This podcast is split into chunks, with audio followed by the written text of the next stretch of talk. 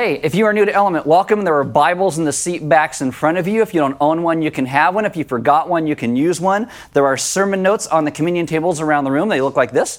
And on the inside, you're going to get a recap of what we talk about today, some questions to talk to one another about that reflects on what we talk about today. On the back, you'll get the verses we're going to hit. Underneath that, you get a place to write down some notes. If you have a smart device, you can download an app. It is called YouVersion. Once you download it, it just says Bible. You click on More more and then events in YouVersion. We will come up by GPS in your smart device. You will get sermon notes, verses, questions, announcements, all that goes with today's message. Uh, my name is Aaron. I'm one of the pastors at Element. Why don't you stand with me for the reading of God's Word? And this is Galatians chapter 6, verses 14 and 15. And it says this but far be it from me to boast except in the cross of our Lord Jesus Christ, by which the world has been crucified to me and I to the world. For neither circumcision counts for anything nor uncircumcision, but a new creation. Let's pray.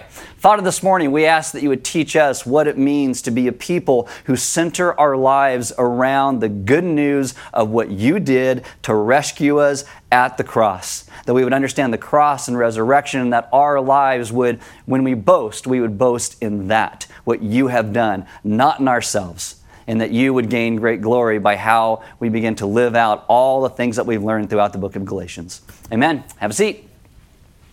So, this is Galatians week 26. Today we'll finish the book. I will pause for applause for you, not for me, okay? Because I could have made the book longer, but you made it half a year, the book of Galatians. Today, Paul is going to sum up the entire letter of why it was written in the first place. But where I want to start is that there is this moral philosopher, his name is uh, MacIntyre, and he says that if you want to judge whether something is good or bad, you have to do it through its purpose.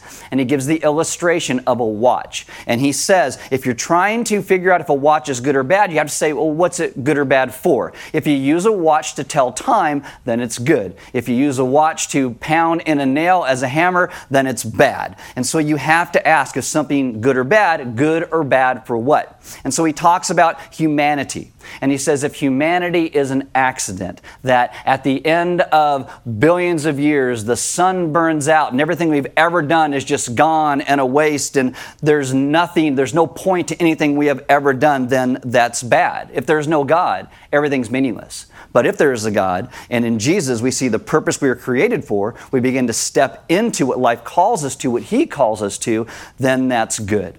Now, the same thing can be said for the book of Galatians. What is its purpose? Galatians is a terrible TV or movie manuscript. It just would be. But it's an amazing recitation of grace and how we're supposed to live. And if we look at Galatians and we use it for its intended purpose, we gain knowledge, we gain understanding, we get a deeper understanding of grace, and that is good.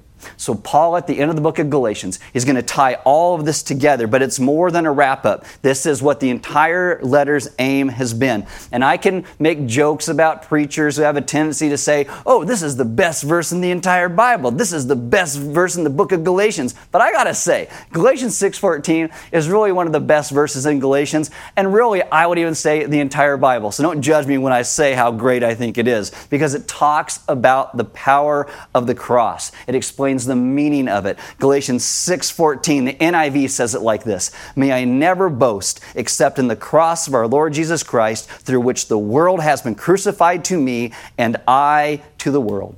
And it really seems this is the point of the whole letter, the whole last 26 weeks. We could have just started here and ended here. And you've been like, oh, hey, that's great. It's the cross of Christ alone. But we can only boast in it if we understand what it is. So if you've never heard about the cross, today's going to be a, a great thing. If you've known about the cross your entire life, today's also going to be a great thing. We're going to talk about it. So buckle up. All right? So the first thing is this What is the cross? Well, it's not just a pretty piece of jewelry that singers or rappers wear around their neck as they talk about decadence. It's not a magic weapon to burn a vampire's face off. The cross is a very real device used in the ancient world to kill people brutally in a way that brought degradation and shame. If you strip away all the sentimentality that we have around the cross today, you're confronted with the fact that it is a weapon of torture and intimidation decapitation. People today will be executed by lethal injection,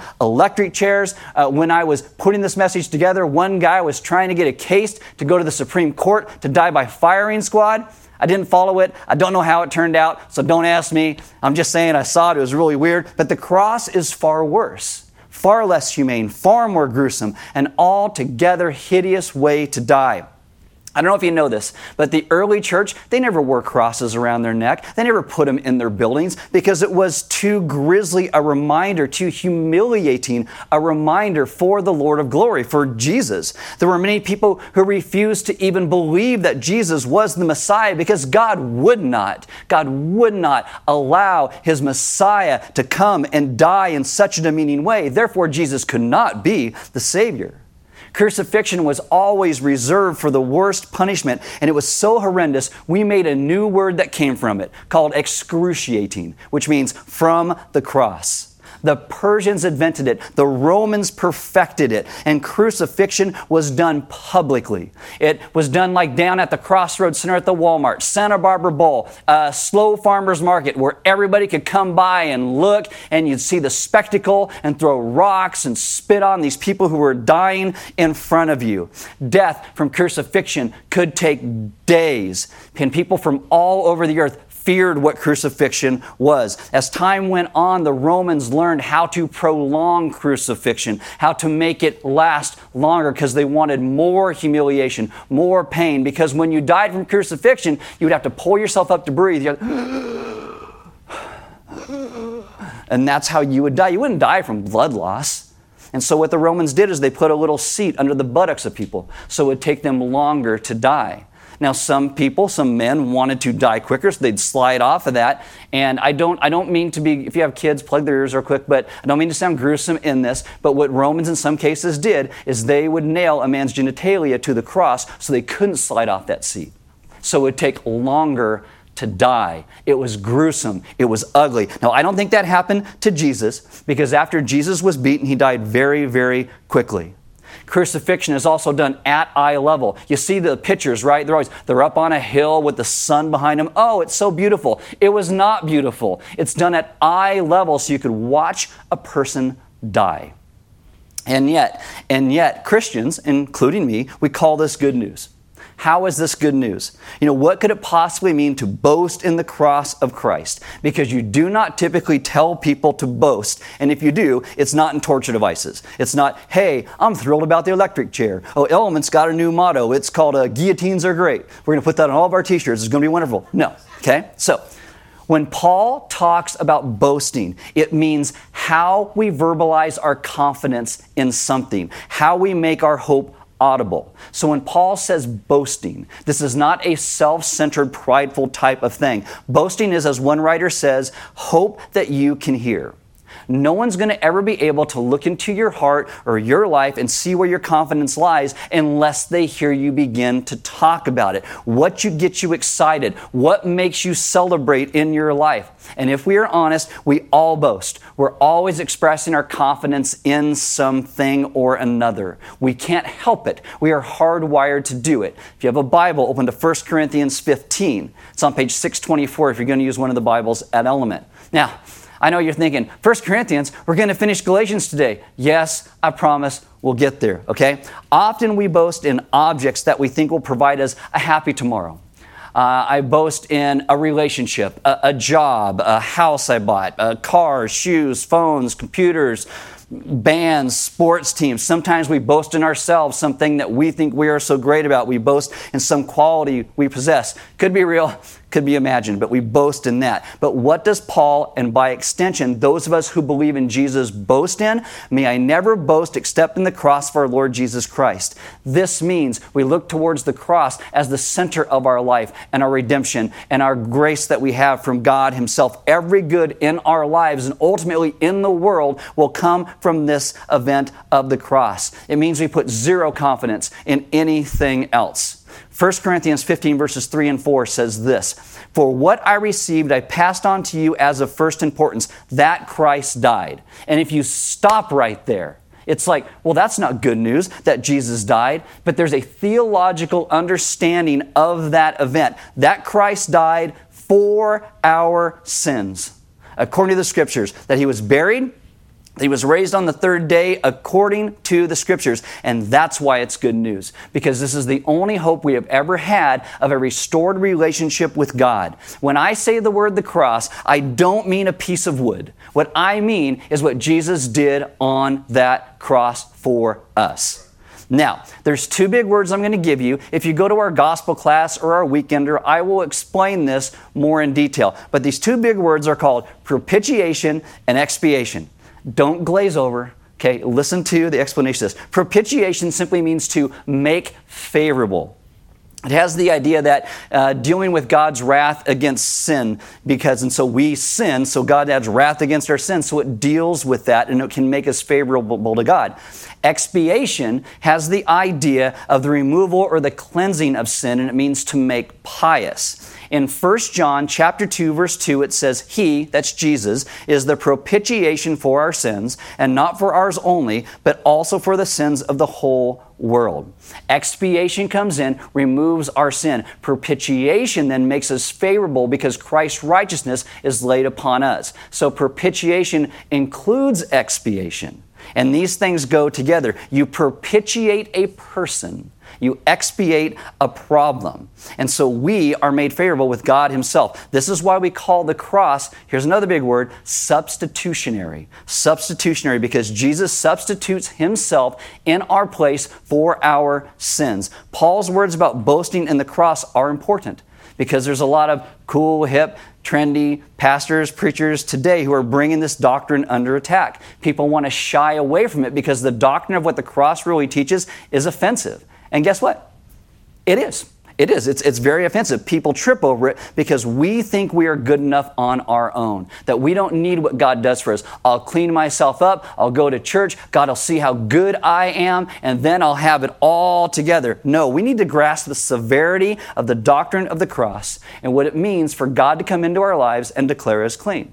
In Hebrews 9:22 it says in fact the law requires that nearly everything be cleansed with blood and without the shedding of blood there is no forgiveness. And so what Jesus does is he comes and he dies in our place as our sacrifice. Now, if you have a Bible open to Galatians chapter 6. Uh, this is on page 633 if you're using one of the Bibles at Element. The cross, the gospel, this is the language of God's love of God's restoration, of God's reconciliation. So, why would God do this? I love how John Calvin said it. Uh, my paraphrase, he says, because the Father wanted his kids back. That's the reason for the cross. So Jesus dies to defeat our enemies of Satan, sin, and death. Not God's, and nothing can stand against God. These are our enemies. So Jesus comes in the flesh to save us, redeem us, and bring us to himself. And when it says flesh, that means real flesh and blood. And all sin at one moment is laid upon Jesus. He bears the brunt of it all. Not just other people's sins, but your sins and my sins uh, Galatians chapter 6, starting in verse 11. Paul says this See with what large letters I am writing to you with my own hand. It is those who want to make a good showing in the flesh who would force you to be circumcised, and only in order that they may not be persecuted for the cross of Christ. He's saying they want you to do these things so that you can be saved on your own by following the law, but that doesn't work. Verse 13 For even those who are circumcised do not themselves keep the law, but they desire to have you circumcised, that they may both boast in your flesh.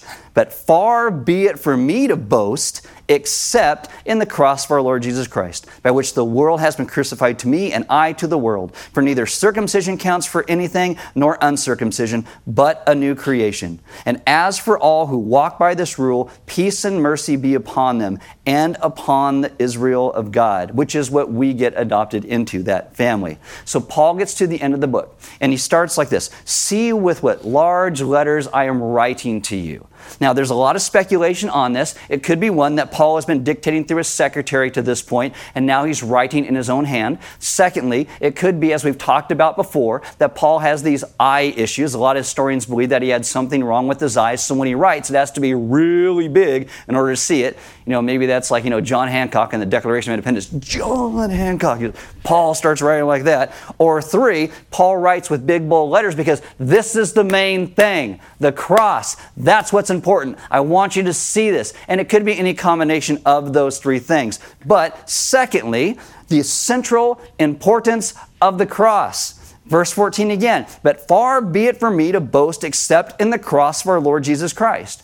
Now, that little line there, far be it from me, most commentators will tell you it's almost untranslatable. We don't know what to do with it. The King James will use the word God forbid, even though God's not in the text. Almost anything you say about this is too weak. The Greek construction is like, may it never be, but it's what's called a strong negative. And he says, under no circumstances may I ever, ever, never may I ever, right, do anything but this.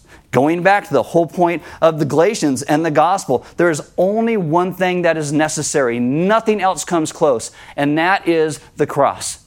What Jesus did to rescue and save us. 1 Corinthians chapter 2, verses 1 and 2, Paul says, and when I, when I came to you, brothers, I did not come proclaiming to you the testimony of God with lofty speech or wisdom, for I decided to know nothing among you except Jesus Christ and Him crucified.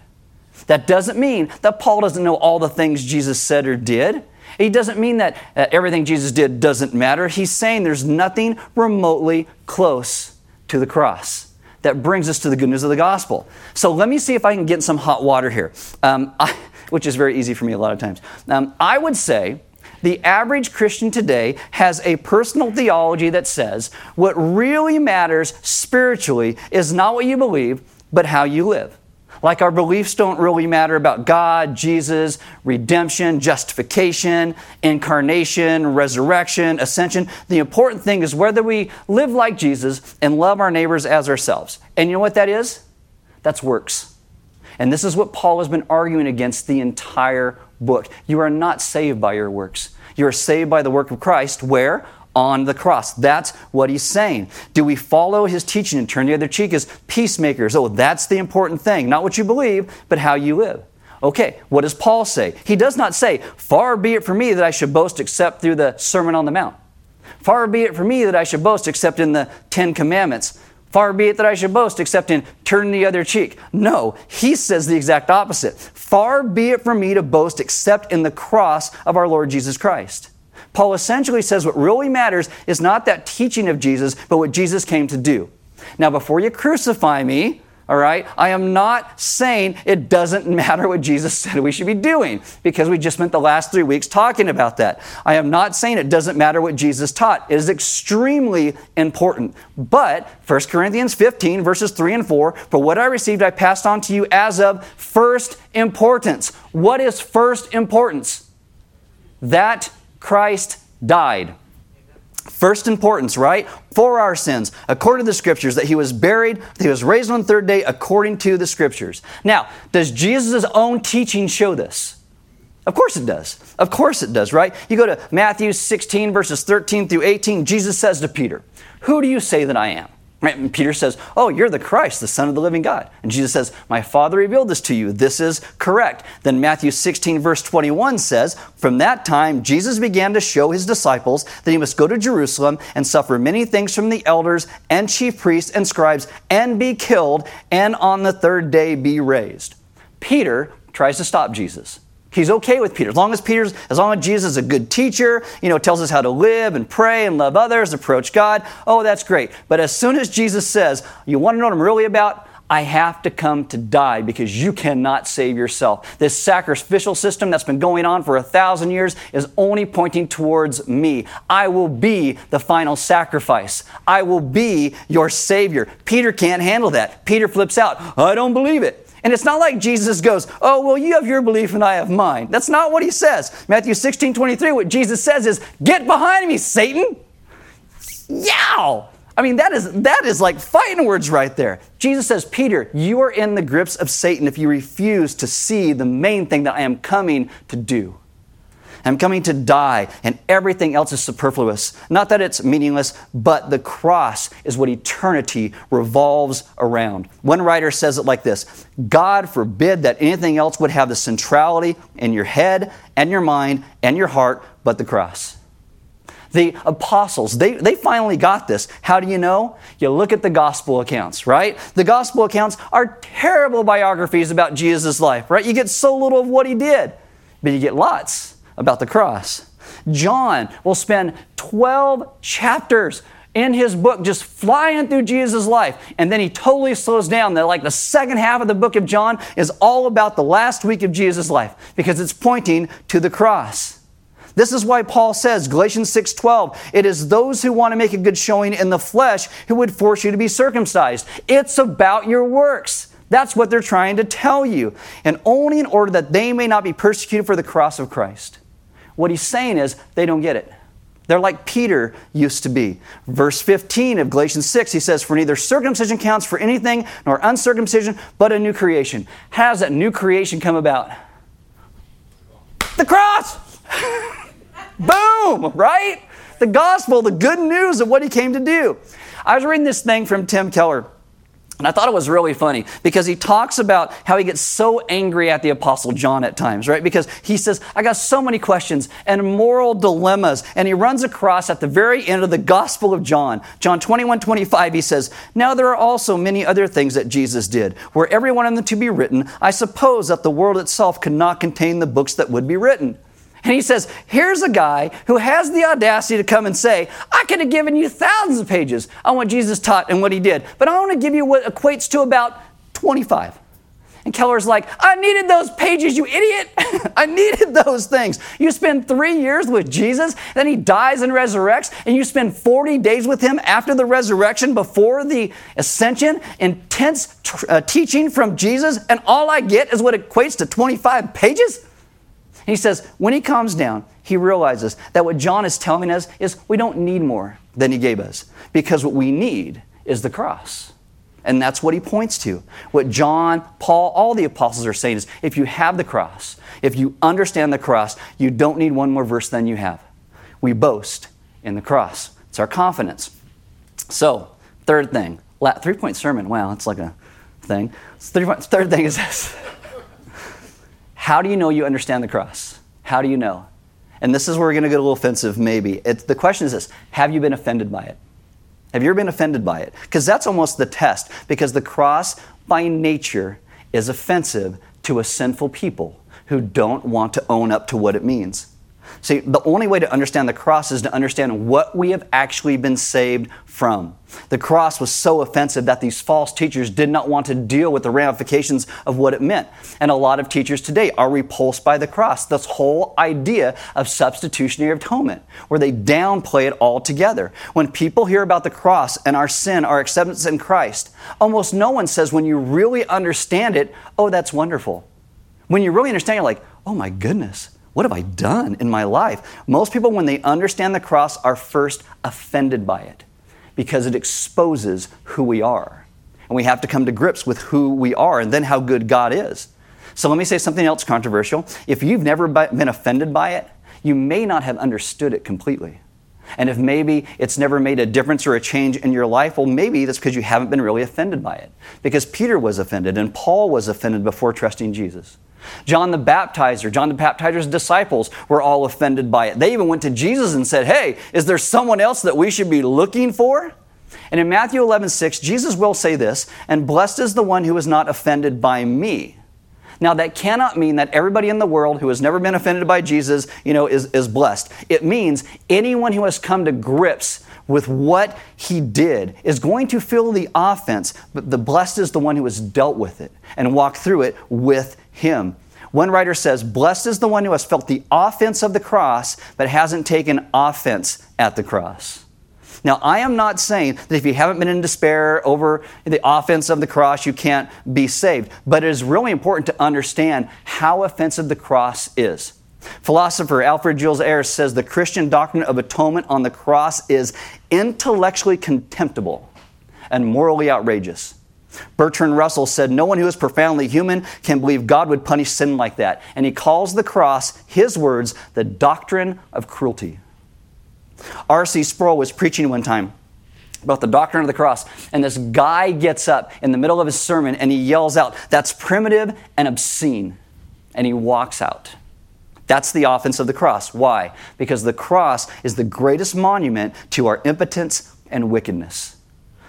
Dr. Roger Nicole says it's like this. He goes, Imagine your house is burning down. You get all of your kids and everything outside, and your house is burning down. Your neighbor comes running up, and your neighbor says, Let me show you how much I love you. And he goes running into your house and throws himself on the fire and flames, and he dies screaming. He goes, You don't go, Oh, yeah, look how much he loved us. You say, What an idiot. Why, why would you go and do that? He goes, But if you're outside and maybe one of your kids is still in the house, and the firemen are like, It's too hot. We can't go inside. We can't save your child. And your neighbor says, Let me show you how much I love you. And they run in your house and they save your kid at the cost of their own life. Then you would say, Oh, yeah, look how much they loved you. Now, Dr. Nicole is making this point. He says, Do you believe all good people everywhere can find God if they just seek Him and pray? Like the cross doesn't matter if you're sincere. It sounds so open minded, but the truth is, you're either hopelessly lost and Christ's death on the cross shows there is no other way for any to be, anybody to be saved, or it doesn't. It's one or the other. Not trying to seek God, not trying to be good. This is the only way. Because for Jesus to die voluntarily, if there was any other way to save us, would make him an idiot. It would make him insane. And if you say Jesus died on the cross and that's wonderful, but I think all good people anywhere can find God, that's impossible and you're wrong you start to feel the offense of the cross. Like, oh my goodness, what is that? I'm wrong. I can't be wrong. That's the offense. Many more liberal theologians today get upset because it sounds intolerant. It sounds so exclusive. Exactly. This is why we're saved by grace. Saying all good, wise people anywhere can come to God sounds open, but it's not. It is so exclusive. Because what happens to the people who are moral failures? What happens to the people who aren't wise? What if you're not wise and not moral like me? How in the world am I ever going to make it in?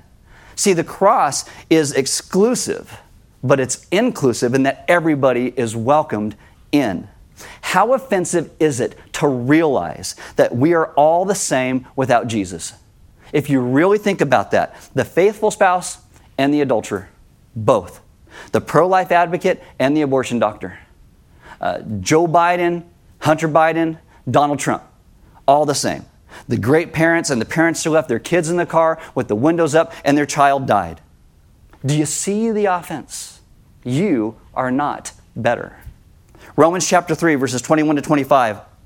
But now the righteousness of God has been manifested apart from the law, although the law and the prophets bear witness to it. The righteousness of God through faith in Jesus Christ for all who believe. For there is no distinction. For all have sinned and fall short of the glory of God and are justified by his grace as a gift through the redemption that is in Christ Jesus, whom God put forward as a propitiation, there's our word, by his blood to be received by faith. What does the cross mean? The cross means there is no difference. There is no difference. Many conservatives will look at the cross and say, oh, grace, I don't like that grace. That's, that's too easy. You got to be more moral. And then a lot of liberals on the other side, oh, it's too dangerous and intolerant because we should get the say over who gets saved if we're good enough. And this has always happened in the course of history. Totalitarian governments, democratic governments, traditional governments, modern governments, postmodern governments, everybody hates the cross when they understand what it actually says until you realize why. The cross stands against all schemes of self salvation and pride. And that's why it's offensive. And I got to tell you, if you're offended today, great. You're halfway there. Okay, you're halfway there. You've bitten the bitter part. Now you got to see the fullness, the gospel of grace alone. See, if you stand in the middle in your life, you're neither going to be transformed or you're never going to walk in and realize you're going to sit there in this weird spot because people don't get it. But when you do see the cross and what it means, it changes everything. It changes why Paul says we boast in this confidence in our lives, that this is the center of the good news of grace of the gospel. It's the cross. Donald Guthrie, in his commentary on Galatians, says this The natural world as such has ceased to have any claims on us. What does that mean? What it means is the things in our world that we give so much time and so much power and so much energy over us when we have and boast in the cross, a central promise of that, it means that those things no longer hold power over you any longer. Because the cross becomes central. What you boast in is the center of who you are. I started this entire series talking about how Martin Luther's commentary on the book of Galatians is what really kind of set the whole Wesleyan thing afire when they read this. Martin Luther, at the end of Galatians, he says this When you fail, how do you protect yourself if not for the cross? How? Paul says, Galatians 6:17, from now on let no one cause me trouble, for I bear on my body the marks of Jesus. Paul is a guy who was beaten and rejected and ran out of town, and people tried to kill him over and over. How does that not get you down? How do you not live in despair? Because it's not what he's boasting in. He's boasting in the cross. It's why in verse 12 he says, It is those who want to make a good showing in the flesh who would force you to be circumcised. What do you defend yourself with? Is it your own works or is it the cross of Christ that you had nothing to do with except offering your sin? That's all you had. What do we boast in? Where's the center of our lives? Paul is saying we need to boast in the cross because only there will the created order have no power over us. When the cross has the final word in your life, we must ask ourselves, what am I boasting in? Besides the cross of Christ? What am I looking for to save me besides the cross of Christ? Because if you boast in the cross, you are free. The, Bible, the God of the Bible is not like ancient fairy tale gods. You had to go and offer your children up to them. God Himself puts His Son up. God does say there is justice and the price must be paid, but the price is paid by God Himself in Christ. There's a guy named Nicholas von Zinzendorf. He was uh, the leader of this group called the Moravians. You probably don't care, don't know who that is, but it's a missionary movement. And he became a Christian when he saw a picture of Jesus Christ being crucified. Not a picture because they didn't have cameras, but a painting, okay? And underneath, underneath this picture, the artist wrote this I have done this for thee. What will thou do for me? And it hit him. And he's like, oh, and he, and he saw his sin. He saw what Jesus did. And his answer was, he says, anything. I'll do anything. May I never boast except in the cross of our Lord Jesus Christ, through which the world has been crucified to me and I to the world. So Paul ends Galatians 6:18, "The grace of our Lord Jesus Christ be with your spirit, brothers." Amen. How do we get that grace? Where are we? What have I been talking about the whole time? How do we get that grace? The cross. Exactly. Because the cross has the final word. That's the understanding. We, it all comes down to this How did God deem to rescue and save his people? Is this on?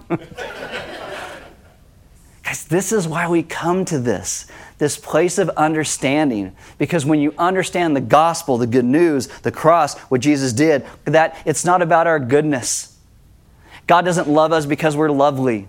God doesn't save us because He just, you know, He's like, oh man, those people are so great. I got to save them. He saves us because we cannot save ourselves. He saves us and loves us because it is in His character to do that, not in ours. We have run from God. We have rebelled against Him. We have made ourselves our own God every single day. And yet God comes to rescue, redeem, and restore by the power of the cross the cross leads to our sins being taken upon Christ Himself. We get those expiated. But what you see in the cross and resurrection is that Jesus lays His righteousness upon us, and we get propitiated. We get made favorable with God. When God looks at us, when we trust and believe in who He is, He sees us as He sees Christ. And it blows my mind because why? How? How could that possibly be? God has deemed it so. And so we trust Him because of what He has done at the cross. And this is why we come to communion every week. It's a reminder because Jesus says, You do this in remembrance of me. Not just remembering Jesus, but what He did, the centrality of the cross, that we have run, that we have rebelled. And Christ lays His righteousness upon us when we trust Him. That's how we get restored relationship with God because of what our God did for us in Christ. And so today, when you take communion, I want you to remember that. This right here reminds us of what Christ promised to do all the way back in Genesis chapter 3 when, when Adam and Eve run from God and God promises Himself to come and save us. And Jesus comes and makes that a reality because God is good for his promises to draw his children back. And if we boast in anything in our lives, meaning we find our confidence anywhere in our lives, we must find that at the cross. If you need prayer today, there's going to be people right across the way in the lounge. You can go during music, you can go after service. If you have questions about the cross or all these things I'm talking about, you can head right across there and talk to them. But if you have prayer requests and you want someone to pray with you about understanding the cross, maybe you think that you've been trying to do this all on your own, that there's some other way that we can be a people who get saved without the understanding of the cross, and you want to talk to somebody or pray with somebody about that. They would love to talk to you and pray about that. To come to the place where we surrender all that we are to all that He is and trust in His provision over us that He has bought for us at the cross, so that we then get to live in new life given to us by Him. And if you feel the God in the midst of your life, that is Him calling you and drawing you to Himself because He is good. We are people who also give because God has given so much to us. At the moment, we don't pass an offering plate. We have boxes by the walls you can give online, but we believe our giving is a response once we understand what God has done and God continues to do in our lives by being so generous with us. That's why we become a generous people. That's why God calls us to give, to look outside of ourselves and remember that He is the one who has saved us. And I encourage you to grab those sermon notes, take those questions maybe today, sometime this week, sit down with some people, and talk maybe about the offense of the cross. Have you ever understood it enough to be offended? Maybe you thought that you were good enough. You had it all together. Your life was just perfect and great. And then you realized, oh my goodness, I am prideful and arrogant. You know who else is prideful and arrogant? The devil. You don't want to be like him. we want to be a people who understand what we were saved from. We're saved from ourselves and our sin that burns for eternity before a holy God. And yet God came and paid for those sins himself on the cross in Christ. And so we want to understand the offense of the cross to us, but also what an offense our sins were before a holy God. And that God has deemed to rescue, to save, and to draw us to himself because he is good. And as you end the book of Galatians today, remember that the grace that Paul talks about is only because of the cross. Let's pray. Father, this morning we thank you for a book like Galatians that spends so much time helping us to understand what grace is, the difference between grace and works. And that as we understand what grace truly is, we begin to live in that, to trust you for your provision given to us in the person of Jesus Christ. That in our lives, when we boast, when we find our confidence, we would find that confidence in you and what you've done because that can never be taken away. And if we are honest, we tend to boast in a whole lot of things that are not you. We keep thinking that something we say, something we do, some relationship, some job, some place, some something is going to give us the fulfillment and the life that only relationship with you can offer and restore. And so today, I ask that we would understand deeply the offense of what it means that you had to come and save us, but also the great joy that you did so. And that we get to live in that hope because the God who made everything knows us and has come to save us because we cannot save ourselves. And that we would begin to boast and find confidence in you so when the world throws everything at us, we'd be able to stand in the face of it knowing that we have been saved, restored, and redeemed by you. And nothing would sway us from our confidence and boasting in the cross. And we ask this in your son's good name. Amen. So, as we drop the curtains and we go through a couple songs right now, ask God in this moment to teach you what you are boasting in in your life. What are, what are you holding up? What do you take your confidence in? And then maybe Ask Him to show you the places where you, those confidence in those things have fallen apart, where you always feel short or less than because you are boasting in these things. And then ask Him to show you what it means to boast fully in the cross of Christ, to have that be your confidence and your hope, because it can never be taken away. And then come and take communion, sing some songs, and again, we will head out in this world, hopefully, in a place where you understand where grace derives from, where our hope comes to fruition because of what our great God has done for us. And that means we get to live in an unending joy that goes through happiness, it goes through pain, it goes through sorrow, it goes through excitement. It is consistent because we have a joy that is centered in the person of Jesus Christ.